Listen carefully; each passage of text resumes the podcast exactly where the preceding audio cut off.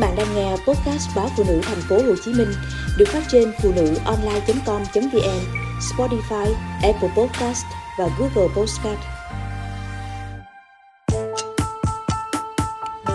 Ăn 80% để sống khỏe. Ngày nay, khi vật chất đủ đầy, con người có xu hướng thu nạp quá nhiều thực phẩm so với nhu cầu của cơ thể. Hậu quả là tỷ lệ người thừa cân, béo phì và mắc phải các bệnh lý tim mạch, ung thư, tiểu đường vân vân ngày càng tăng cao. Thực hành nguyên tắc 80% theo các nhà dưỡng sinh phương Đông sẽ giúp hạn chế nguy cơ sinh bệnh và sống khỏe.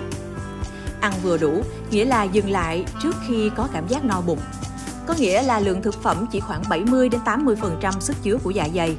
Lợi ích của việc này trước tiên là giúp bảo vệ cơ quan tiêu hóa của chúng ta. Hoạt động này liên quan đến toàn bộ các cơ quan trong ống tiêu hóa như răng, miệng, tuyến nước bọt, thực quản, dạ dày, gan, mật, tụy, ruột non, ruột già vân vân. Phủ vị trong y học cổ truyền tương ứng với dạ dày là nơi chứa, nhào trộn và nghiền nát thức ăn với dịch vị. Chúng ta có thể hình dung nó như một chiếc máy xay sinh tố. Nếu bạn đổ quá nhiều nguyên liệu vào, máy sẽ chạy rất ị ạch. Và nếu bạn thường xuyên khiến dạ dày bị quá tải, có khả năng nó sẽ đình công. Quá trình tiêu hóa thức ăn không thể diễn ra dẫn đến tình trạng ứ động, sinh ra nhiều chứng bệnh tại chỗ như đầy trướng bụng, viêm loét và bệnh cho cả hệ thống tiêu hóa như tiêu lỏng, tiêu phân sống và cuối cùng là bệnh cho cả cơ thể như thiếu máu, suy nhược hoặc ứ trệ các chất gây hại cho cơ thể, vân vân. Ăn uống quá nhiều sẽ sinh ra năm thứ bệnh như đại tiện nhiều, tiểu tiện nhiều, ngủ không yên, trọng lượng nặng và cuối cùng là mắc bệnh ăn không tiêu. Hậu quả lớn nhất là sẽ gây tổn thọ. Và ngược lại, khi bạn cung cấp một lượng nguyên liệu vừa đủ, quy trình tiêu hóa sẽ diễn ra nhẹ nhàng và việc hấp thu chất dinh dưỡng ở giai đoạn sau cũng trở nên dễ dàng, đầy đủ. Đồng thời cơ thể có thời gian để lọc bỏ những chất độc trong cơ thể. Khi thu nạp thực phẩm thì trước tiên cần phải nhai kỹ. Khoa học đã chứng minh trong khoang miệng chúng ta có hai tuyến nước bọt chứa một số chất men giúp chuyển hóa thực phẩm thành các dạng đơn chất. Điều này giúp cho cơ thể dễ hấp thu hơn. Cơ thể chúng ta có 5 tạng là can, tâm, tỳ, phế, thận, tương ứng với năm vị chua, đắng, ngọt, cay và mặn. Mỗi vị đi vào một tạng và có tác dụng khác nhau.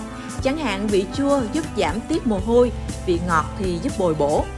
Vị đắng sẽ giúp chúng ta giải độc, thanh nhiệt, gián khí. Vị cay thì hành khí hoạt huyết, vị mặn chống táo bón, bồi bổ âm huyết. Vì thế ta không nên ăn quá thiên về một vị nào. Cụ thể nếu ăn quá mặn sẽ khiến máu bị ứ trong huyết mạch. Dùng nhiều thực phẩm vị đắng thì sẽ khiến da khô, lông tóc rụng. Lạm dụng vị cay sẽ làm gân co rút, móng tay chân kém nhuận, môi nứt nẻ, bắp thịt sơ cứng nếu chúng ta dùng nhiều vị chua. Thừa vị ngọt thì sẽ dễ bị đau khớp, rụng tóc. Đồng thời cũng không nên ăn quá nhiều một loại thực phẩm nào đó. Luôn cân bằng đủ vị và đủ nhóm chất dinh dưỡng là điều kiện để đảm bảo sức khỏe. Nhiều tác phẩm dưỡng sinh kinh điển còn đặc biệt nhắc nhở về lượng ăn của từng bữa. Ban ngày dương thịnh, cơ thể hoạt động nhiều nên cần được cung cấp năng lượng tương ứng. Càng về chiều tối thì phần dương suy, âm thịnh lên, cơ thể thu dần các hoạt động lại. Vì vậy chỉ cần một lượng thực phẩm vừa đủ. Nguyên tắc chung là bữa sáng vừa mà ngon, buổi trưa nhiều mà no, buổi tối nên dùng ít. Như vậy thì chúng ta có thể sống đến già mà không lo bệnh tật.